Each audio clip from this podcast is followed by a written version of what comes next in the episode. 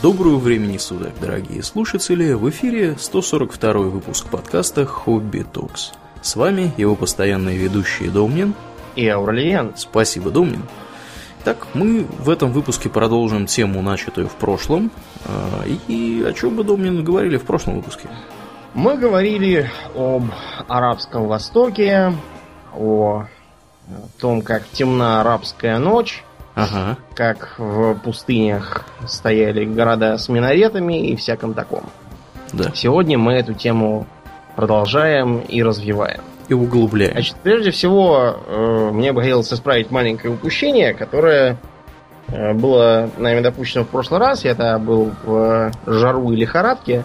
Угу. После выпуска отлеживался в мокрых полотенцах потому что меня это совершенно обессилило. И забыл вам рассказать, с чего, собственно, все началось для Сарацинского Востока. Угу.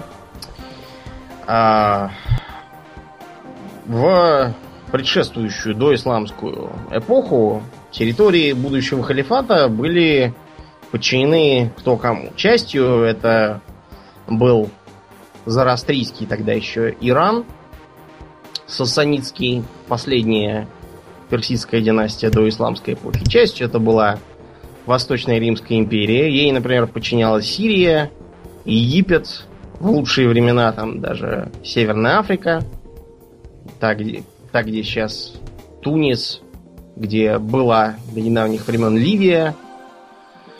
А, в Испании тогда командовали Вестготы, ну, а там, где сейчас Марокко, или как это расширительно называют, Махриб, Западная Северная Африка, там существовали разные берберские государства. А кто такие берберы а вообще? Арабы... Что за государства такие? Сидели себе в своей Арабии и занимались кто чем. Кто-то кочевал по пустыне, кто-то жил в городах. Городов у них тогда уже было несколько. Та же самая Мекка, например, но города, они служили в основном центрами чего? Во-первых, это площадки для обмена ресурсами, а во-вторых, это религиозные центры. В той же Мекке, например, стояло много разных храмов. Как ты думаешь, какие религии исповедовали тогдашние арабы до Мухаммада? А какие религии, думаю? Ну, какие есть, такие исповедовали. Во-первых, там уже давным-давно был иудаизм. Ого. Как, как это ни странно, да, но очень многие арабские племена исповедовали иудаизм. Потому что я уже объяснял, это, в общем, очень близкородственные народы, очень близкие языки, э, очень заметно, например, по именам. Вот, к примеру, знаменитый халиф Гарун Ар-Рашид, с которого списан э, мудрый халиф практически во всех арабских сказках «Тысячи одной ночи». Имя Гарун, оно, как по-твоему, какой имеет аналог в еврейском? Шарон какой-нибудь? Аарон. Аарон? Да, так что Арашид, он как бы Аарон, ну и так далее. Там очень много разных имен.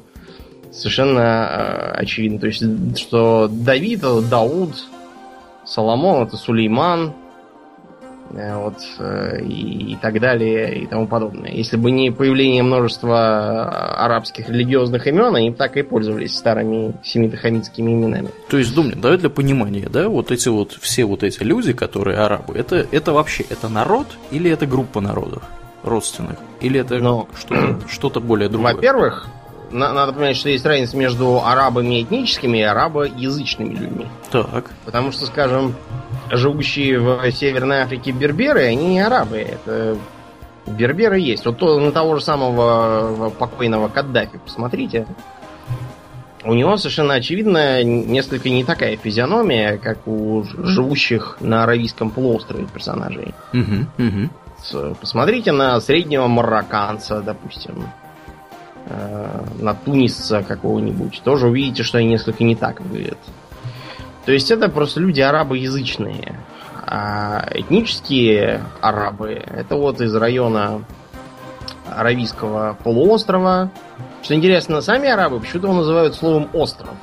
Аль-Джазира. Джазира это просто остров. а не, не полуостров. Почему-то у них вот так принято, не знаю почему. Хотя, если, допустим, Крым можно технически считать за остров, ну, там перешейк-то крохотный, и тот по политическим причинам сейчас перерезан. Или, допустим, э, я не знаю, какой-нибудь там э, Иберийский полуостров тоже имеет довольно узкий перешейк в районе Пиренеев. Угу. Но вот Аравия, она же довольно плотно соединена с материком, почему они называют островом, непонятно. Ну вот, плюс ко всему есть еще и такой центр культуры, как Левант, э, где тоже этническое влияние разных там сирийцев, ассирийцев и не только очень серьезно заметно. То есть получается, что вот эти самые этнические арабы, они поначалу исповедовали вообще иудаизм. Ну, не только. У них было, было свое язычество, они поклонялись там разным духам, всяким, которые потом все переквалифицировались, разумеется, в джиннов, шайтанов и бог знает кого еще. Mm-hmm. Mm-hmm. Много было христиан, тоже занесло, так сказать, поветрие из Византийской империи. Еще с, с тех пор, как Единый Рим контролировал Сирию. Угу. А, были и зороастрийцы. При этом, кстати, зороастрийцы довольно долго оставались там, и даже до сих пор зороастрийцев вывести не удалось. Они до сих пор живут э, в некоторых районах Ирана, хотя им там стараются усложнить жизнь. Вот. И живут в Индии, в пограничной, так сказать, зоне до сих пор. Э, очень колоритные у них некоторые обычаи. Кроме того, совершенно очевидно, что на современную арабскую культуру зороастрийцы повлияли здорово. Поскольку многое было заимствовано у персов, а персидская культура была как раз зороастрийской. Вот, э, например, было такое восстание Баба. Баба? Баб, да, Баб это значит двери или врата. То есть э, в Персии появился какой-то персонаж, который заявил, что он Аль-Баб, то есть врата для прихода Махди.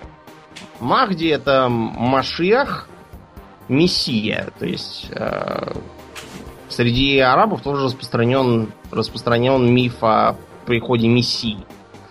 Но вот, вот самый Махди должен был прийти, а этот Аль-Баб, он был как бы его предтечей.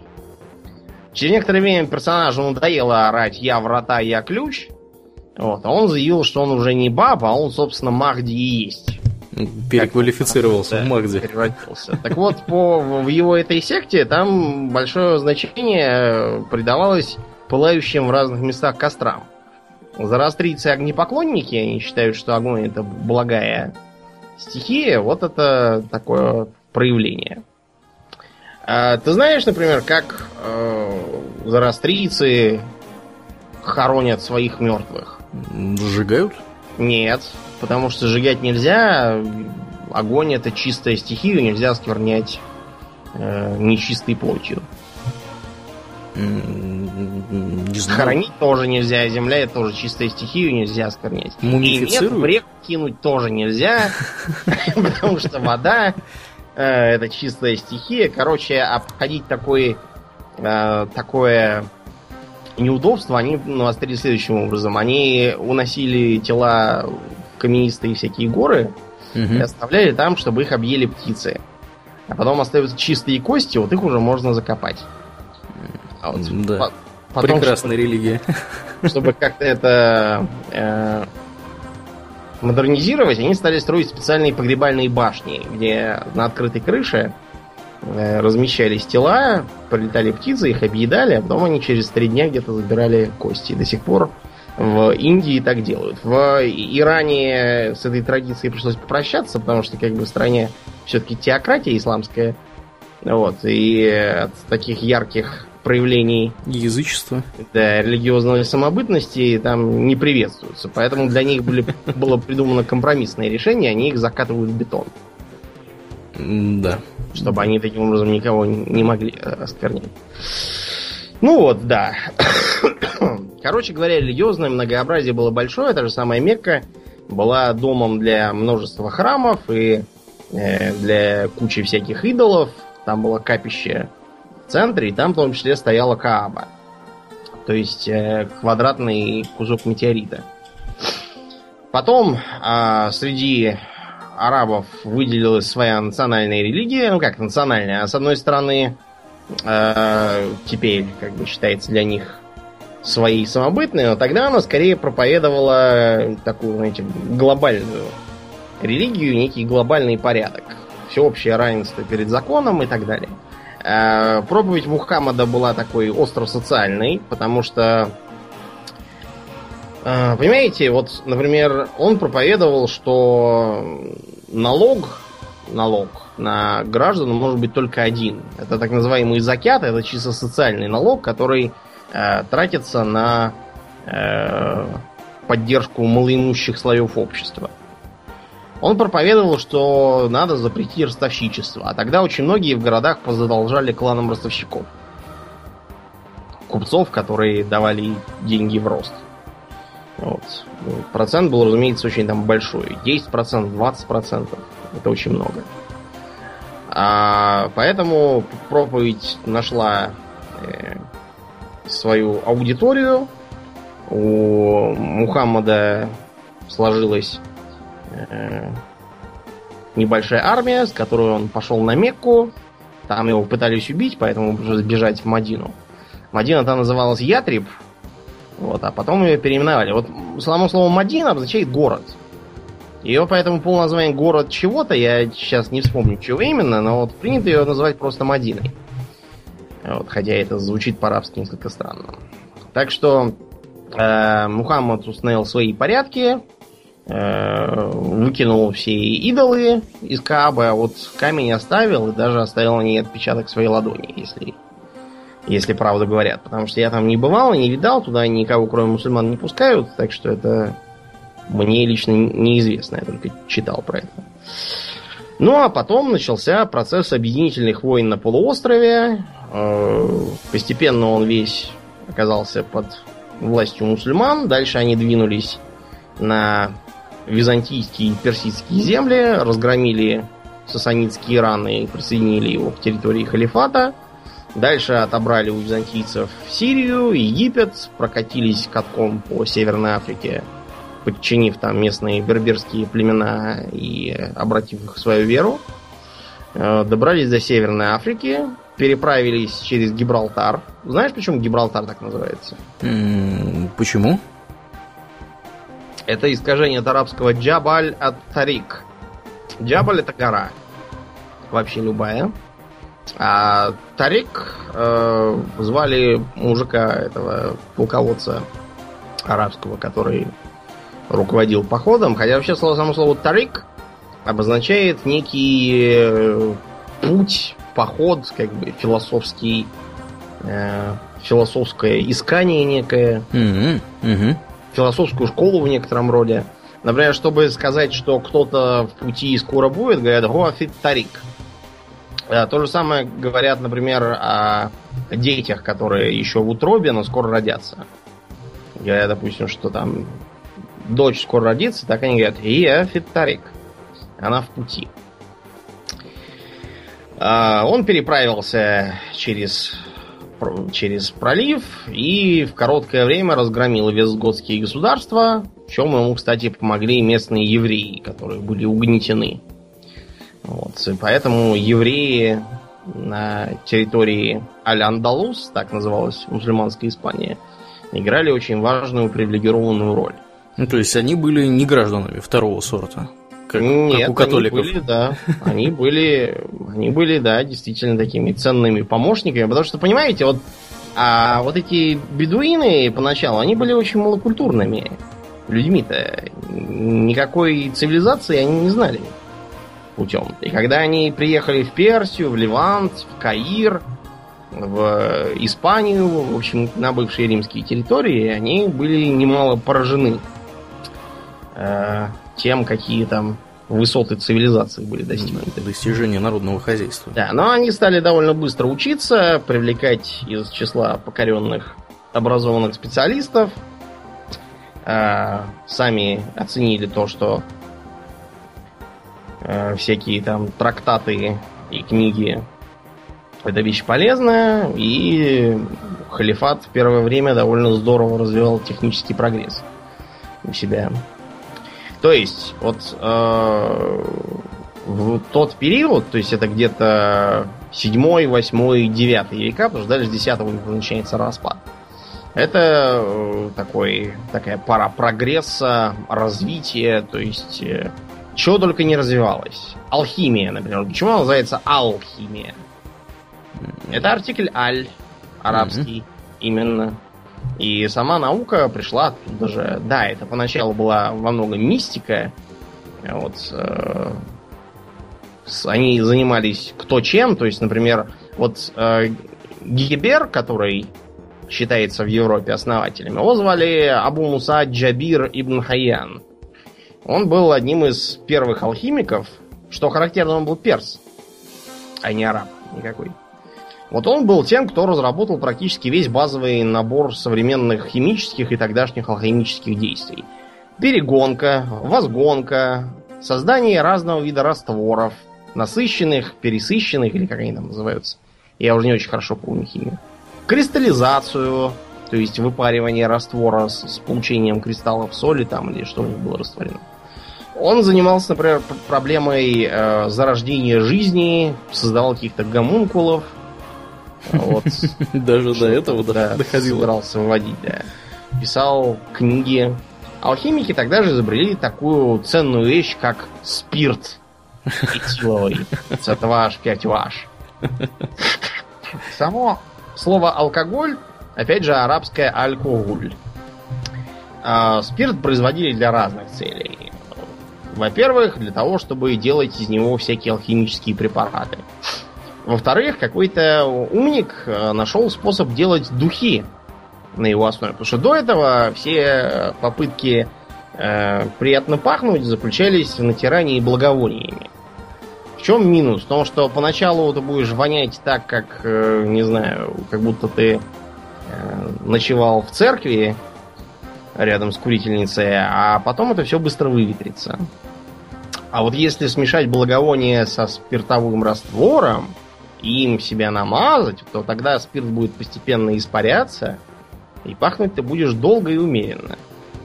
Чего, собственно, и старались добиться. Я думаю, всем понятно, что в жарких странах вопрос дезодорантов это очень важная вещь. Угу, угу. Ну и да, разумеется, для питья.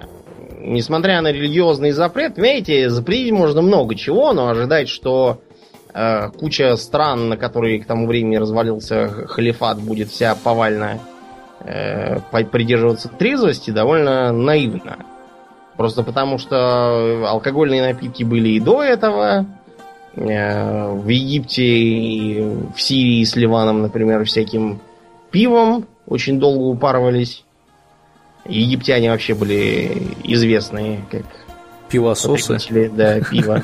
Большие всякие историки Геродоты про них писали. Кстати О. говоря, про историков всяких Геродотов и прочих других людей с греческими именами.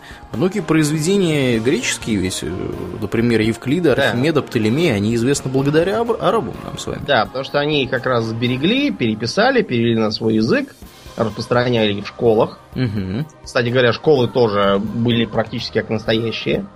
Можно, например, почитать про детство того же Авиценны, Хусейна Ибн Сины, знаменитого врача. Угу. Он тоже ходил в школу, там с ними занимался преподаватель. Поначалу они занимались тем, что штудировали Коран вот, и рассказывали его наизусть. И через некоторое время этот Хусейн приходит э, и говорит, а я выучил всю суру, сура это как глава, наизусть. Он говорит, а ну-ка прочти рассказал, другую суру, третью суру. Ну и, в общем, из школы его тут же выгнали и сказали, что он, походу, все уже изучил. Пусть идет какое-нибудь другое место. И поэтому Ибн Сина пошел изучать э, алхимию, и медицину, и философию, и вот доучился до знаменитого врача. Его э, трактаты попадали в Европу, и там производили просто страшнейший фурор. А гигиена была вообще очень важна, потому что сам Мухаммад был с этой точки зрения исключительно щепетильным человеком. Он считал, что э, себя оно необходимо поддерживать в сугубой чистоте. Но, опять же, для жаркого климата это естественно. Угу. Человек нечистоплотный там очень быстро будет выглядеть как чухан.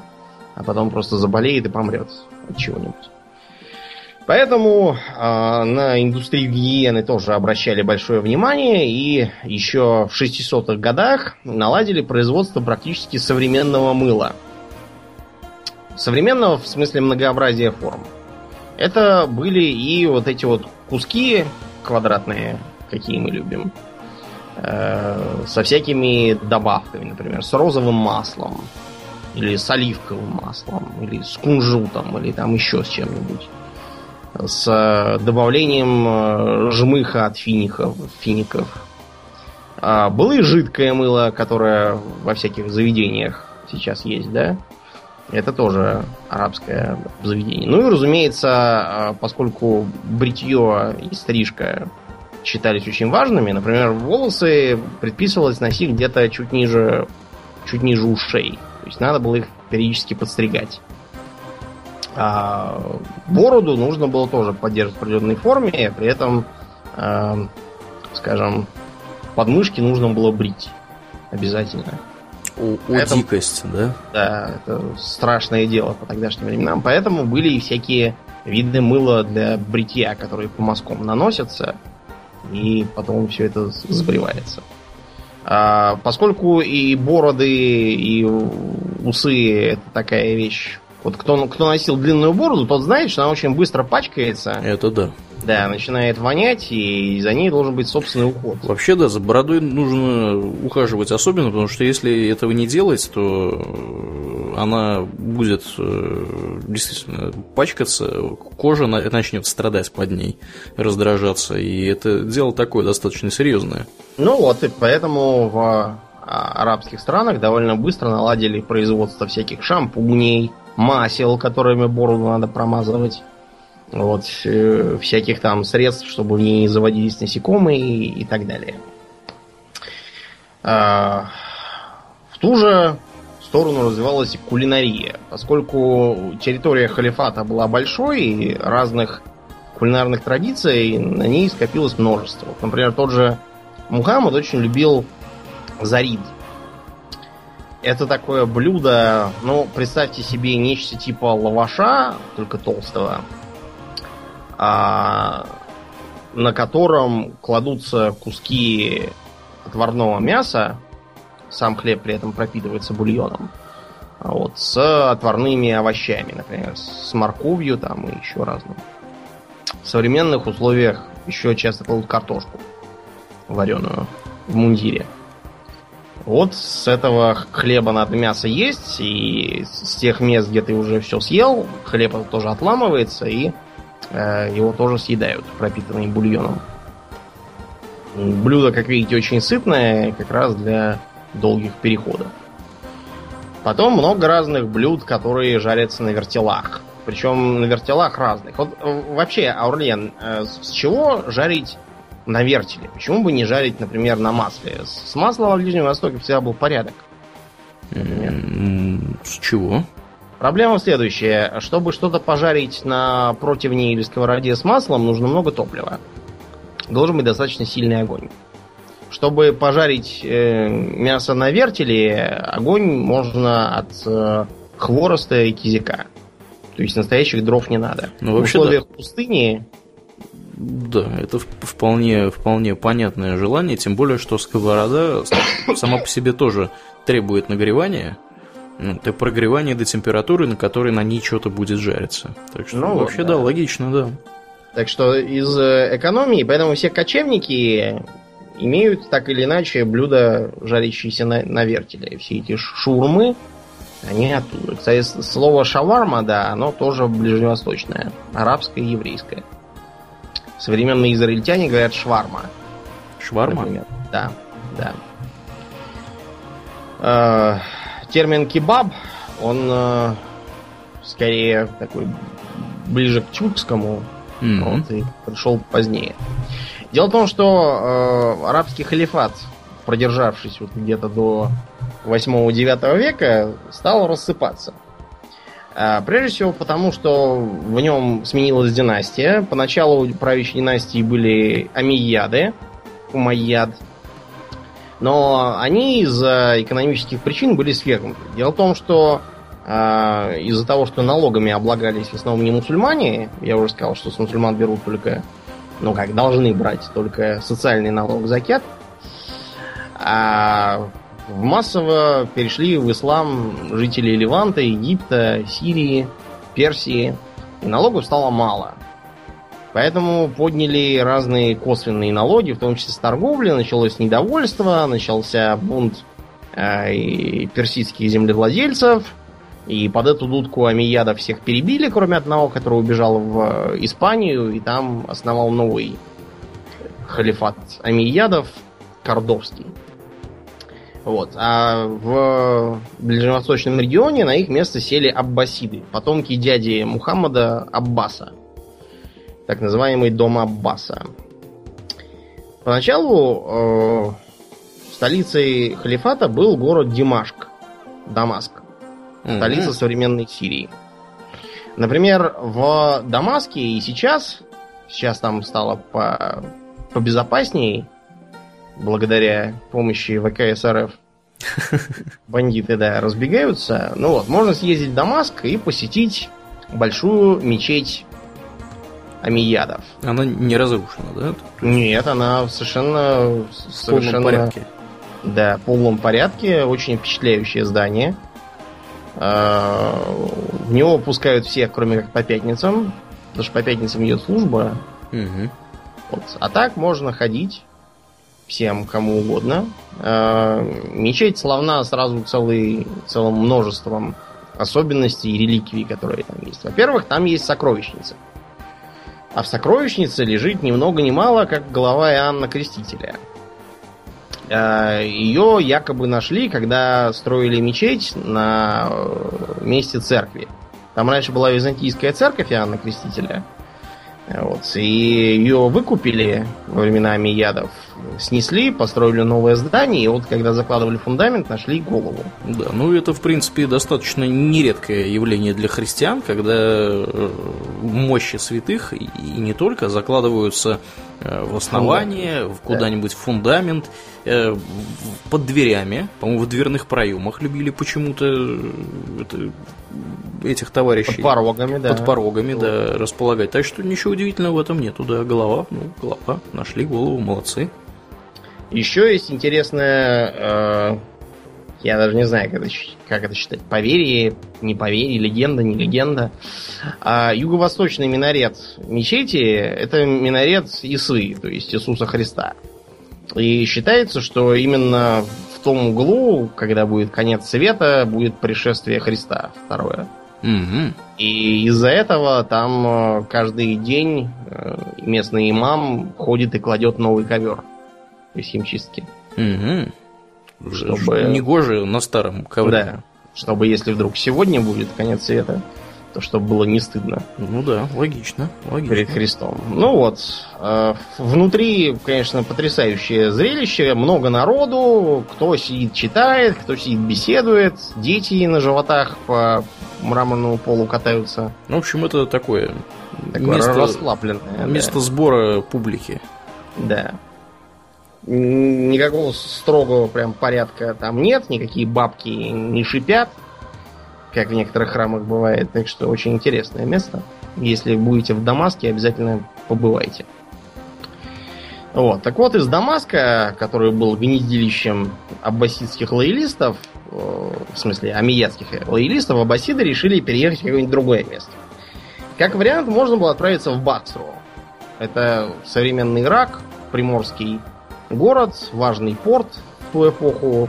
Синдбад там регулярно в легендах тусовался, покупал корабли для того, чтобы отправиться в новое путешествие. Но и Басра тоже не устраивала аббасидов. Они решили взять и построить новый город в Междуречье, в орошаемой земле на берегу реки Тигр. Так они построили Багдад – Угу. Поначалу город стоял на одном берегу, потом он как-то перешагнул на другой. Там был э, дворец халифов, рядом казармы их гвардии. В гвардию нанимали гулямов, ну как нанимали, покупали. Гулямы это рабы. То есть гвардия была из рабов. Что интересно... Как-то, э... да, никакого противоречия здесь нет? Ну, противоречие началось позднее, когда уже где-то с 9-10 веков эта тюркская гвардия стала бунтовать и свергать халифов. Ну как, свергать? Свергать старого, сажать нового и требовать с него всяких подарков. Mm-hmm. А, вот эта проблема, она оставалась таковой чуть ли не до э, 19 века, просто потому что у османских халифов, которые потом заняли э, позицию главы суннитского мира, у них была такая же головная боль под названием янычары. Янычары это поначалу было нечто вроде наших стрельцов, такая полурегулярная армия, которая где-то до 18 века была очень эффективной. Потом она, во-первых, стала малоэффективной как армия, а во-вторых, стала очень много хотеть. Требовать э, всяких себе привилегий и послаблений, бунтовать, свергать султанов, сажать новых султанов, и так пока их не разогнали уже. Так что это для э, исламских правителей всегда была такая неприятность всей этой гвардии сомнительной э, лояльности. Таким образом, где-то уже к 12 веку багдадские халифы были скорее, знаешь, как кто, как Папа Римский. То есть они, да, они имели серьезный духовный авторитет, э, с ними нельзя было просто так не считаться. Э, например, вот э, незадолго до гибели своего государства под ударом монголов Хорезм Шах Мухаммад ходил войной на Багдад, чтобы заставить Э, халифа признать его право на гегемонию в персидском регионе. Э, поход закончился неудачно, но как бы дальше уже э, всем стало не до этого, потому что пришли монголы и Багдад тоже снесли до основания. А тогда он тогда был скорее таким папой римским, реально всем правили персидские, как тот же самый Харенджак Мухаммад и тюркские правители, как э, глава румского султаната сельджукского, из которого потом вылупится Османская империя. Вот, э, Багдад был в основном на положении такой чисто религиозной столицы. Угу. Ну, да. по истории мы идем.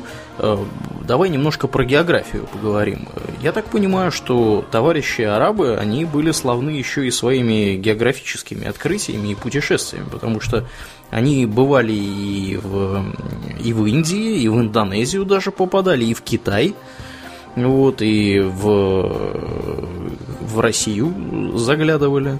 Верно, было такое. Дело в том, что арабы действительно были славны как купцы, и вообще э, на них лежал, лежал почетный цивилизационный долг трансфера разных там технических достижений.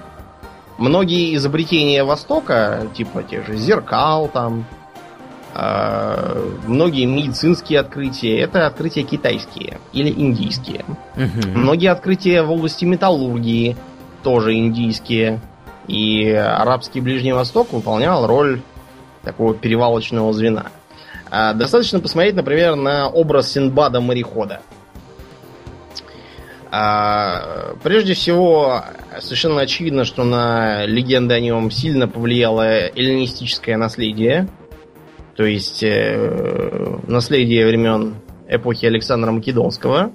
А именно произведение Гомера про Одиссею.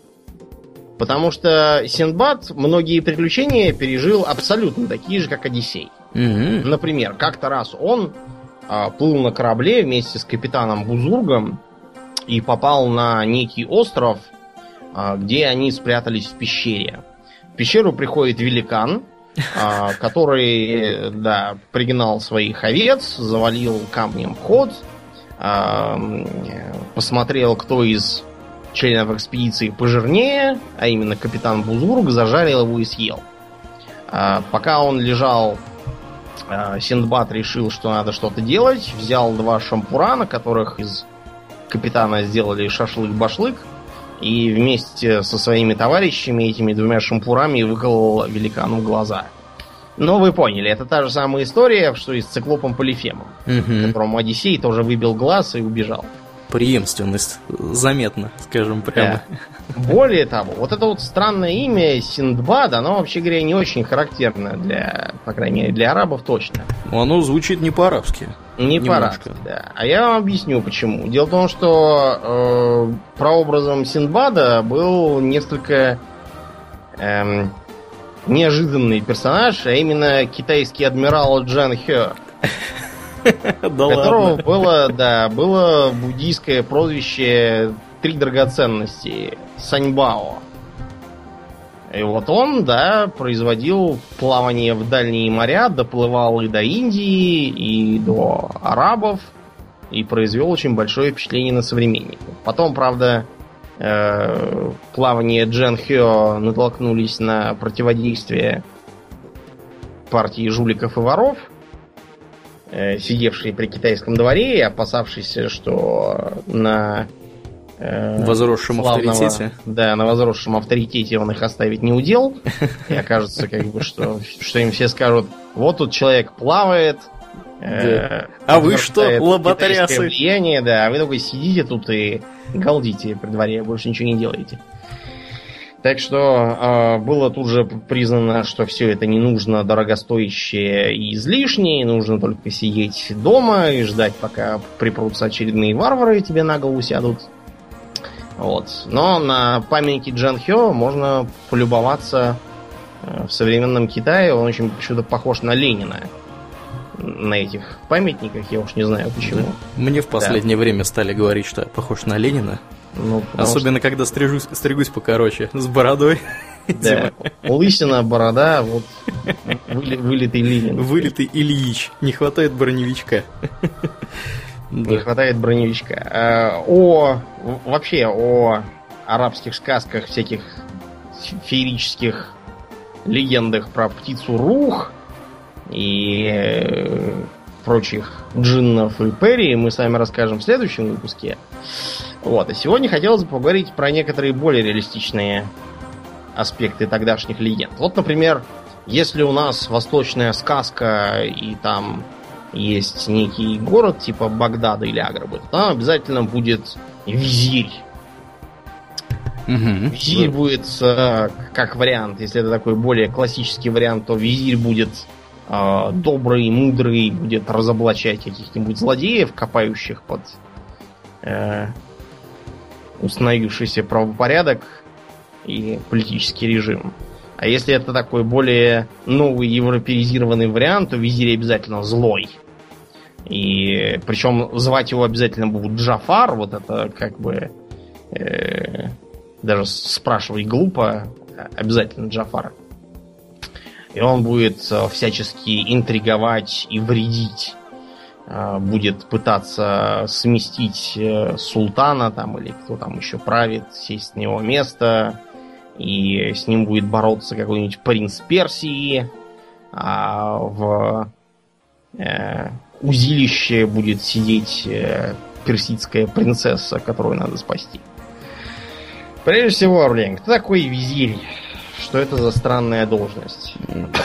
Визирь это советник, наверное, какой-нибудь. Нет? Буквально, да. Потому что само слово «вазир» обозначает э, помощник, поддержка, опора. Э, в целом, э, слово обозначает того, кто разделяет ношу. Mm-hmm. Mm-hmm. Нет. То есть имеется в виду ноша в смысле... Э, правление. Да, правление. Груз ответственности. А, то, что показано в сказках, это так называемый великий визирь то есть премьер-министр, глава правительства. Потому что вообще у вазиров очень много. Вот, например, в современном арабском государстве вазиру Дифа это министр обороны, к примеру. А само правительство называется Уиз, э, Уизара. А э, премьер-министра зовут Раисуль Узара, то есть глава советников, глава помощников. Если ты вспомнишь, во второй книжке Франка Герберта по Дюне, угу. миссии Дюны, там упоминалось такое министерство пропаганды в государстве Муаддиба. Кстати, Муаддиб это тоже арабское слово, обозначающее буквально воспитанный, ученый, изощренный в некотором роде. В общем, Фрэнк Герберт его не из пальца высосал. Нет, Фрэнк Герберт практически ничего не высасывал из пальца. У него там все так или иначе опирается на А, вот, к примеру, э, клич э, Фрименов «Я, я, яум». Так. Э, «Я» — это «о». Ну, то есть, когда мы говорим, допустим, э, «я садыки». О, а вот и пиво. В- в Ну, этом типа стиле. того, да. Я, я имел в виду что-нибудь более воздушное, типа «я садыки», то есть «о, друг мой». Или, например, открываешь э, Новый Завет, и там говорится, что Христос говорил «Отойди от меня, сатана, идаб, я шайтан». То есть «я» это просто как бы возглас «о». А «яум» обозначает «сегодня». Ну как, это вообще означает «день», но «аль-яум» это как бы вот этот день, то есть «сегодня». И, э, судя по всему, вот это вот я яум это э, гербертовское искажение от реально существующего выражения агаль яум, то есть эм, как бы агаль это вопросительная частица, то есть как бы э, неужели сегодня, то есть не прошло и года, наконец-то, Да. нечто В коем-то веке. Да, в кои-то веки уж не чаяли дождаться.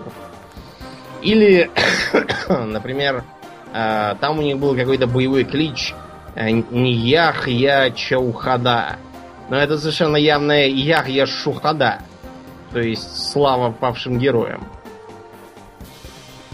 Шухада это множественное число от слова шахид. М. Да.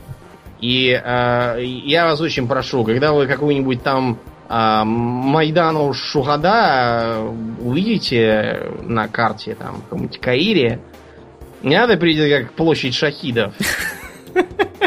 Площадь героев. Его отношение к э, ваххабитским психопатам, взрывающимся на базарах, это не имеет. Да, Я вас кстати, уверяю. а- а- а- арабо-относящиеся люди, иностранцы, они очень болезненно реагируют на, на шутки про пояса Но смертников вот- вот, и всяких других придурков. сами, вы, предположим, христианин, Да. А, и внезапно вокруг вас начинают шутить про то, что а, не хотите ли вы поговорить о Боге, не хотите ли вы переписать свою квартиру на нашу секту, э, как бы не хотите ли вы запретить переливать себе кровь, вы будете воспринимать этих шутников как идиотов. Потому что где вы и где всякие свидетели Иеговы и прочие психи? Мгм, мгм. Ну, вот там же, где как бы а, обыкновенные мусульманины, какие-то психи из э, Ваххабитской и Саудовской Аравии, где э, в 60-е годы отменили рабство, э, и многие этого, кстати, так до сих пор и не поняли. Не в курсе, Ну, многие не в они курсе. они просто не понимают, что, а, а, а как это рабство? Ну, это же как бы, это же слуги, поэтому мы у них отобрали паспорта и лупим их палками.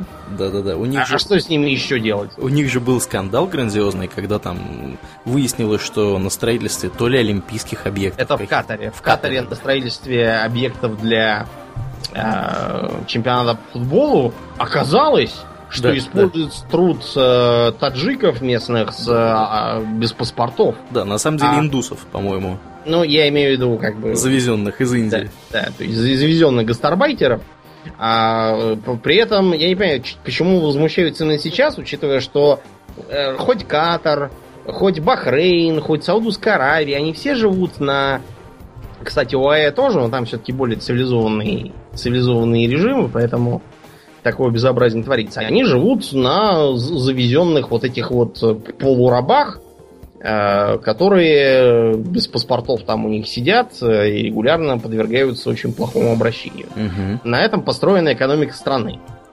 Я почему об этом вспоминаю только когда какой-то там футбольный чемпионат, я не знаю. То есть а футбольный чемпионат нельзя строить с применением рабов, а вообще рабов можно. И- или что?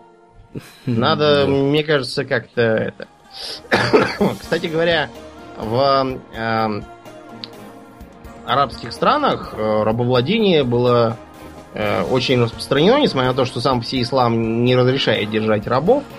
А Это все обходили следующим образом. Э, Ездили либо покупать, либо захватывать рабов в Восточную Африку. Мгм. Вот. Э, Негр по-арабски это зиндж.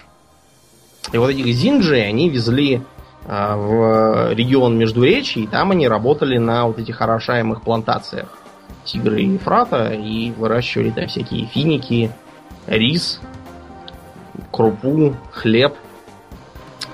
И было восстание Зинджи, очень кровопролитное. Там Зинджи просто вырезали всех, кто не негр. А после чего, кстати, они учредили там свое правление и стали набегать на окрестности для того, чтобы захватывать рабов и тоже быть рабовладельцами.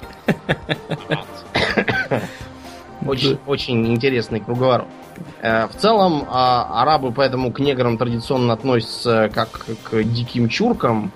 И когда из Америки в 60-е годы стали приезжать всякие психопаты из числа американских негров, э, входящих в разные там нации ислама, имеющие очень э, очень своеобразные представления. Да, представления об исламе, и стали ездить на Ближний Восток и рассказывать там, что оказывается Э, негры это избранный народ, угу. а белые были выведены каким-то злым колдуном Якубом.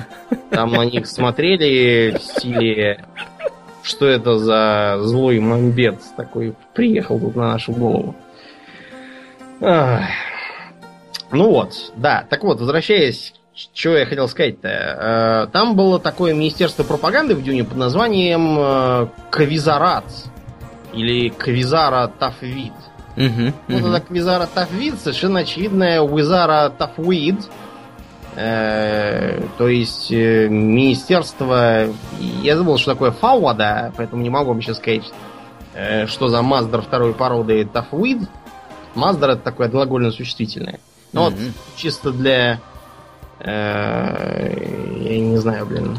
За словарем сейчас не лезть лень, он тяжеленный. Э, Таф, тафвид. Тафвид. Что-то не видно такого слова. Ну, в общем, Вообще, друзья, араб... вы видите, как Домнин да. учил арабский. Ну, а, а, а что, что Домнин учил арабский? Думаешь, я, я в состоянии выучить э, все корни в огромном словаре, при этом в, э, в том же самом... Э, вы понимаете, что в арабском языке, например, там 10 или даже, по-моему, я все время забываю, 10 или 12 пород глаголов.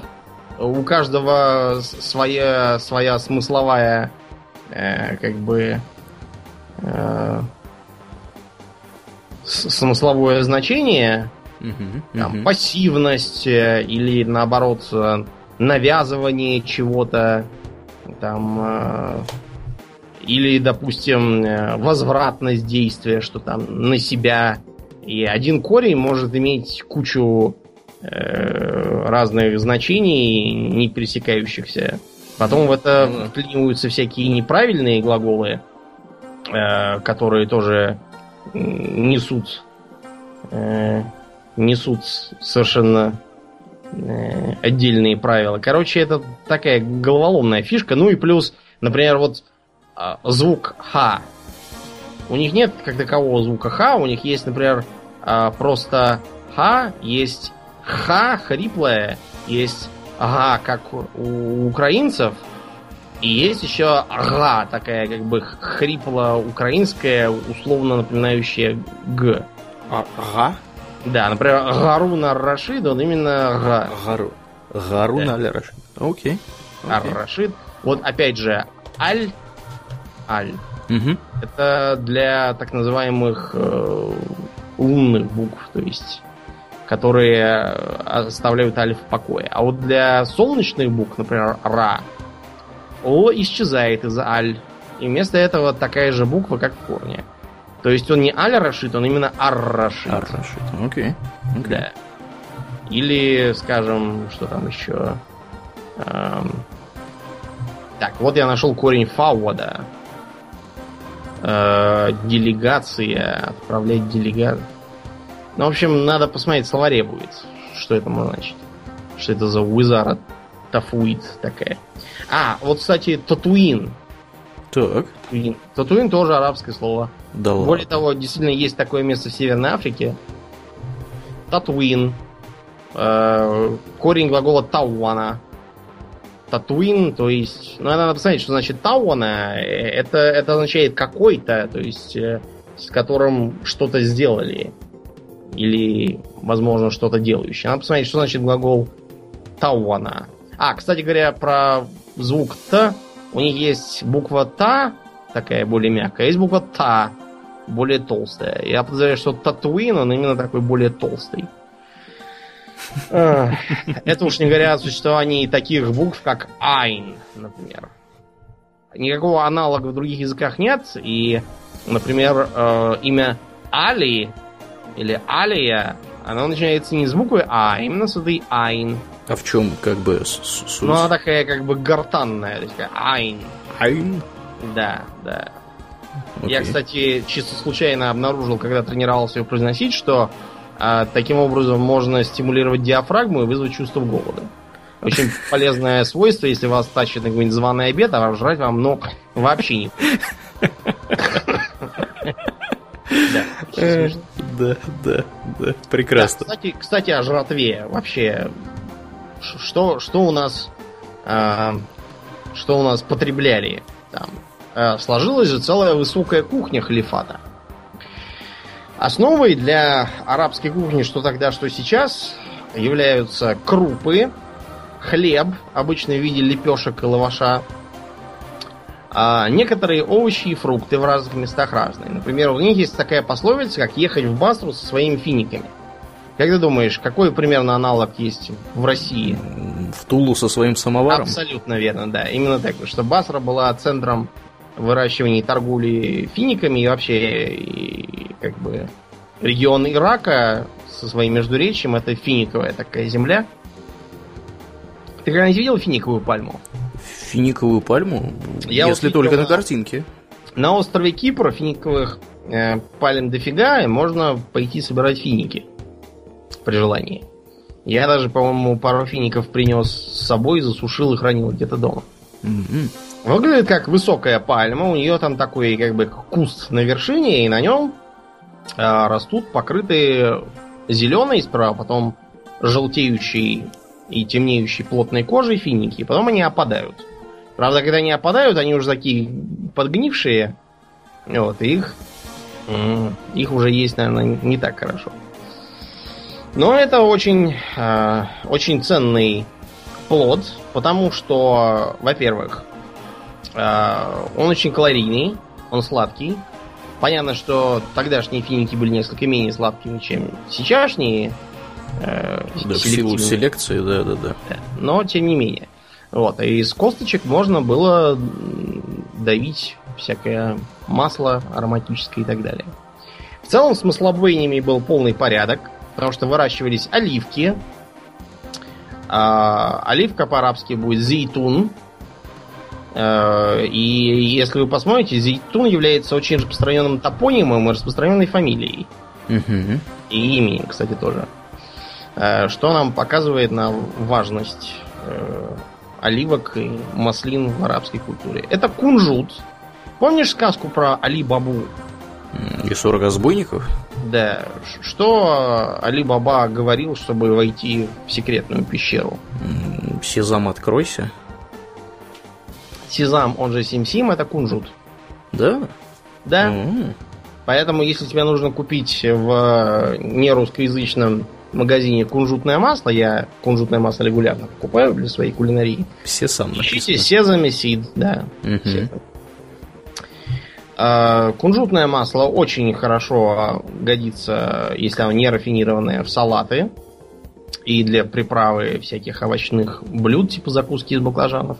А если он рафинирован, на нем прекрасно готовятся э, блюда из риса, из мяса и лапши. Помнишь, я вас почву угу, угу. жареной лапшой. Да, вот Думнин все это не с потолка берет, и я так подозреваю, что он это и готовит. Да, да. Правда, в последние времена я готовлю только по выходным, а в будние дни питаюсь очень умеренно, но зато я здорово похудел. Сейчас вот выходил на улицу, обнаружил, что с меня штаны сползают. Да. Да. До чего это... дошло. Да. Здоровое питание и все такое. Ну и правда еще вдалбывать каждый вечер со штангой. Тоже помогает. А кроме кунжута есть еще и мак. Ну, сейчас, конечно, с маком придется подзавязать ввиду массовой борьбы с героином, тем более на Ближнем Востоке. Ну, не везде Но... с ним борются. В некоторых странах его культивируют, как мы знаем. Например, Но... в том же Афганистане. Да, там, но там полный не, порядок с ним, да. Не будем о грустном, да. Там его культивируют не для того, чтобы делать мак, а раньше, во-первых, маковое масло было распространенным, а во-вторых, мак часто использовался в кулинарии как очень важный элемент булочки, с, булочки с маком. Не обязательно именно булочки, его как бы в массе в своей тоже часто обжаривали и получалось всякое. Mm-hmm. А кроме того, устраивались целые а, плантации орошаемые для э, всяких пряностей. Выращивали мяту, кинзу. Из ки- с кинзы собирается кориандр в зернах. Вот у меня сейчас мешок с пахучим кориандром лежит, из Крыма привез. Там по работе прихватил. Выращивали базилик с эстрагоном. А, были целые фруктовые сады, где выращивали, помимо фиников, гранаты, виноград. Из винограда, кстати, и гнали вино, несмотря на все запреты. Самые разные апельсины и мандарины. А, вот эти вот... Например, как называют... А, как называют апельсин в многих европейских языках? Его называют портакал. Портакал? Португальский, да. Это потому, что как раз вот в Аль-Андалусе, в Эмирате Бейджи, его и культивировали. Это мандарин или апельсин? Я просто... Это и, и апельсин, и мандарин, смотря что за язык. О-о-о. Болгар, например, портакал это апельсин. По-арабски буртукаль.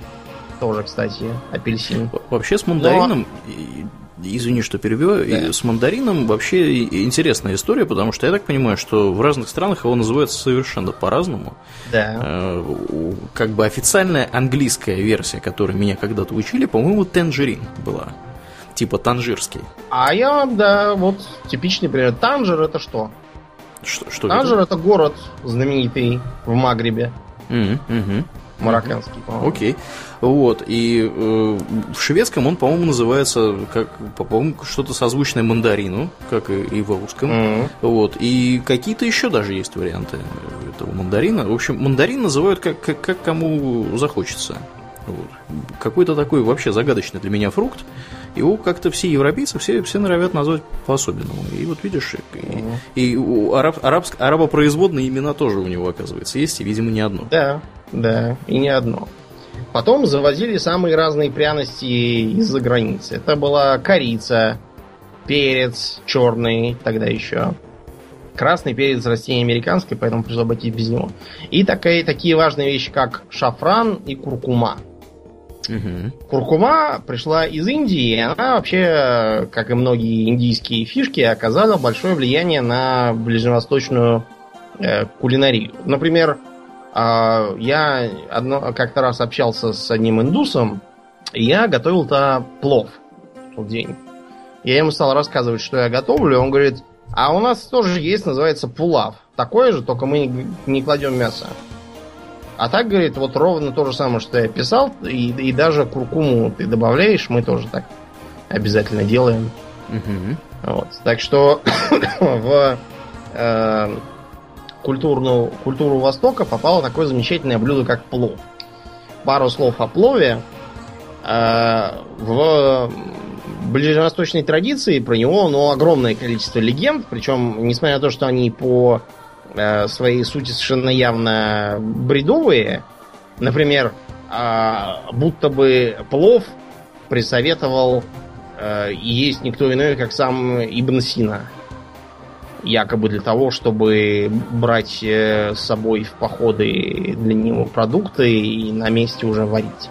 Ну, я уверен, что Ибн Сина, несмотря на все свои достижения, все-таки плов не изобретал. Или похожая легенда, например, про то, как э, Тамерлану присоветовали этот рецепт. Тамерлан вообще жил уже в довольно позднюю эпоху, 14 век, если мне не изменяет память. И до него плов был прекрасно известен. Да ели вовсю. Да. Тем не менее, и целые прямо записывались э, трактаты, что надо взять большой чугунный котел. Он должен быть таким старым, чтобы жир от прежней пищи сочился снаружи и загорался от сполохов, попадающего на него огня. В этот котел надо положить мясо не старых, но и не очень молодых барашков, отборного риса, разбухающего от гордости, что будет съеден смелыми воинами, молодую морковь, краснеющую от радости, и острый лук, жалящий, подобно мечу высокочтимого мира. Все это надо варить на костре до тех пор, пока запах приготовленного блюда не достигнет Аллаха. А за это вообще можно по башке получить богослов. А повар не свалится в изнеможении, потому что попробует божественное кушание. А, сразу вам скажу, что при таком рецепте у вас получится шавля. Это тоже, конечно, блюдо, но оно более примитивно, без обид к любителям, но правда, более примитивно, чем плов. Это гораздо более простая технология. А плов варится по-другому. Не совсем, несколько.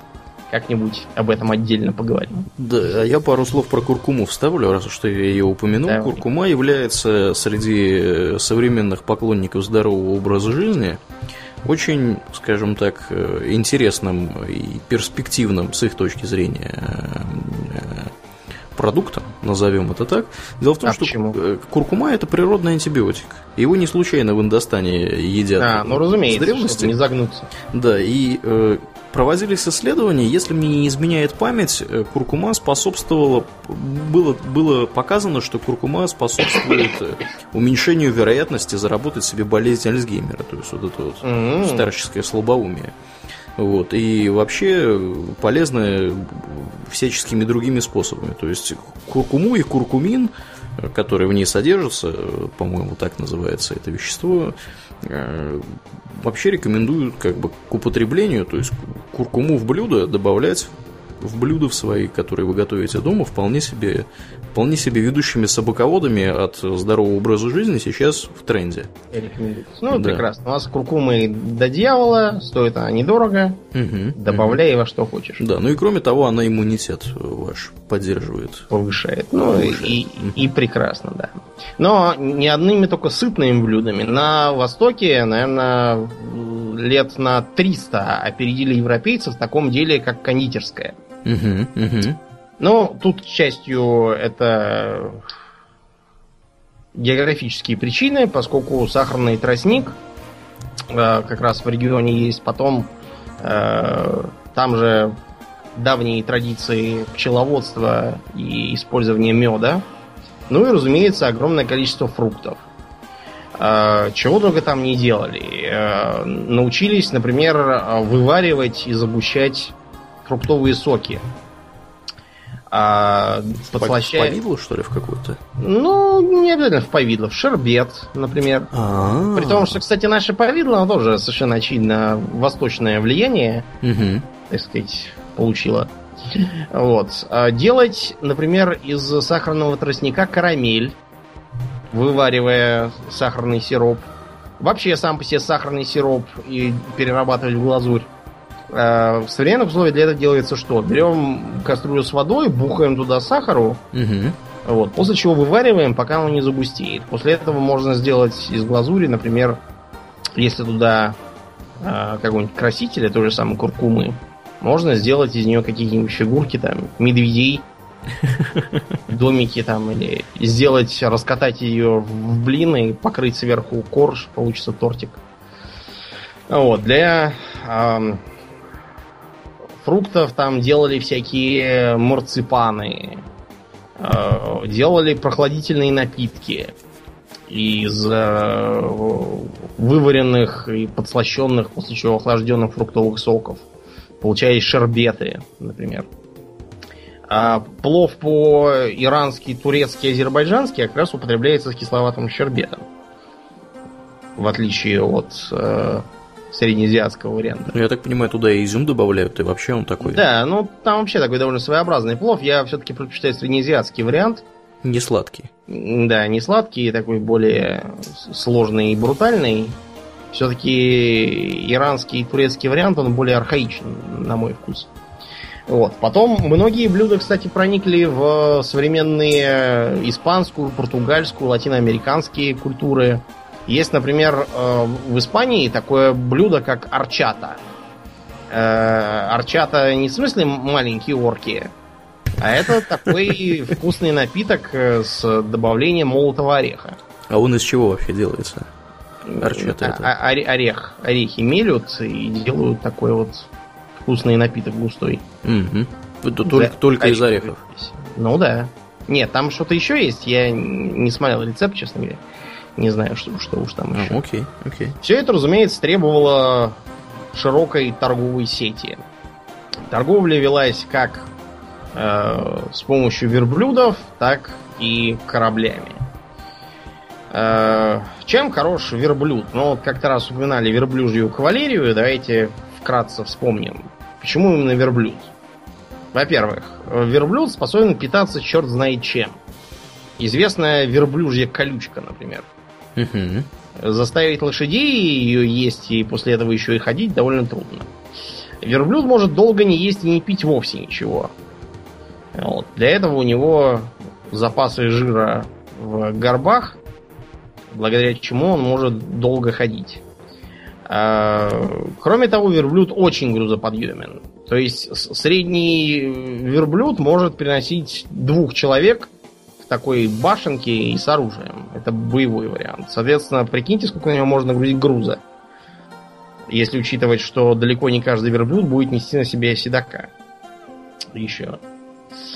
А, кроме того, верблюд съедобен.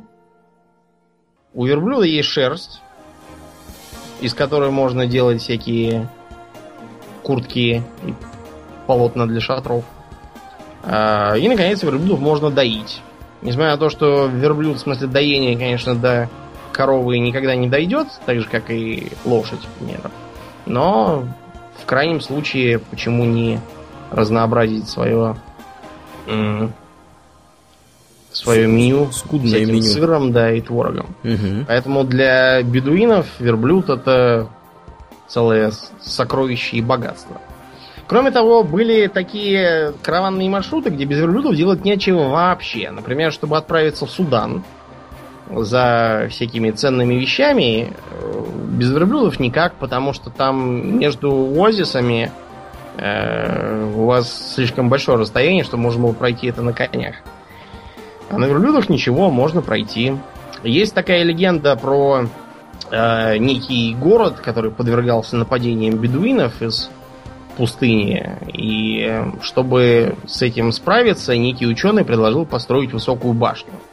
Его все стали ругать и говорить, что тогда не, не только с города будет видно окружающих, но и из пустыни будет хорошо видно, где именно город.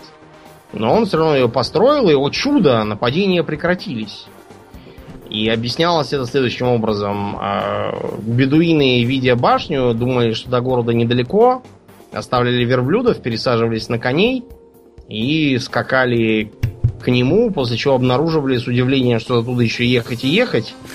Воды нет, еды нет, и все они там и так и погибали. Я, признаться, думал, что в этой истории предложили закопать оазис какой-нибудь.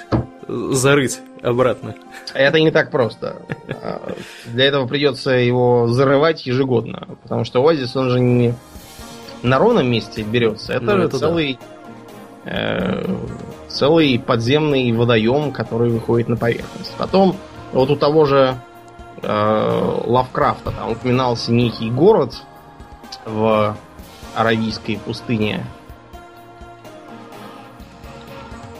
который весь провалился э, под э,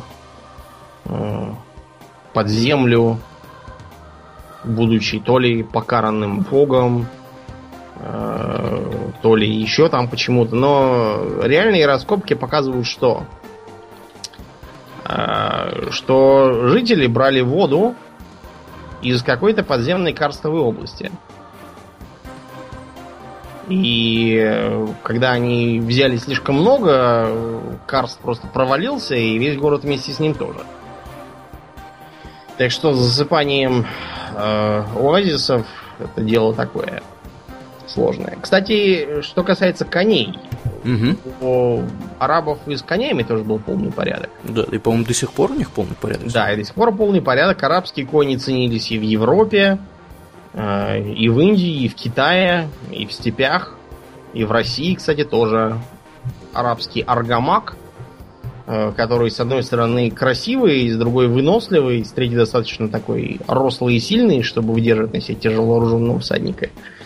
Вот, считалось, что это очень хорошо. Правда, такого коня кормить тоже придется соответствующим образом. В Багдаде в конюшнях коней кормили финиками и сушеной рыбой.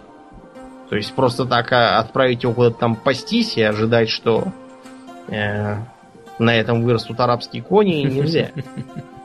Так не получается ничего. Ну вот. В следующем выпуске мы с вами поговорим про что? Во-первых, про мечи и магию. То есть про то, чем вооружались сарацинские воины, угу. как воевали, какие были мечи, какие шлемы, щиты. Какая магия. Да, что... Про магию, кстати, тоже характерную на Востоке поговорим. Будем говорить про джиннов, про девов, про пери, про всяких симургов и прочий э, местный ближневосточный бестиарий, про птицу рух, вот, про то, исполняют ли джинны желания или нет, про то, чем джин отличается от ифрита, ну и еще про кое-какие вещи, которые в э, распространенных легендах не встречаются, и тем не менее все равно очень интересно. Угу. А на сегодня все. Будем закругляться. Я напоминаю, что в эфире был 142 выпуск подкаста Хобби Токс, и с вами были его постоянные ведущие Домнин и Ауралиен. Спасибо, Домнин. Всего хорошего, друзья. Пока.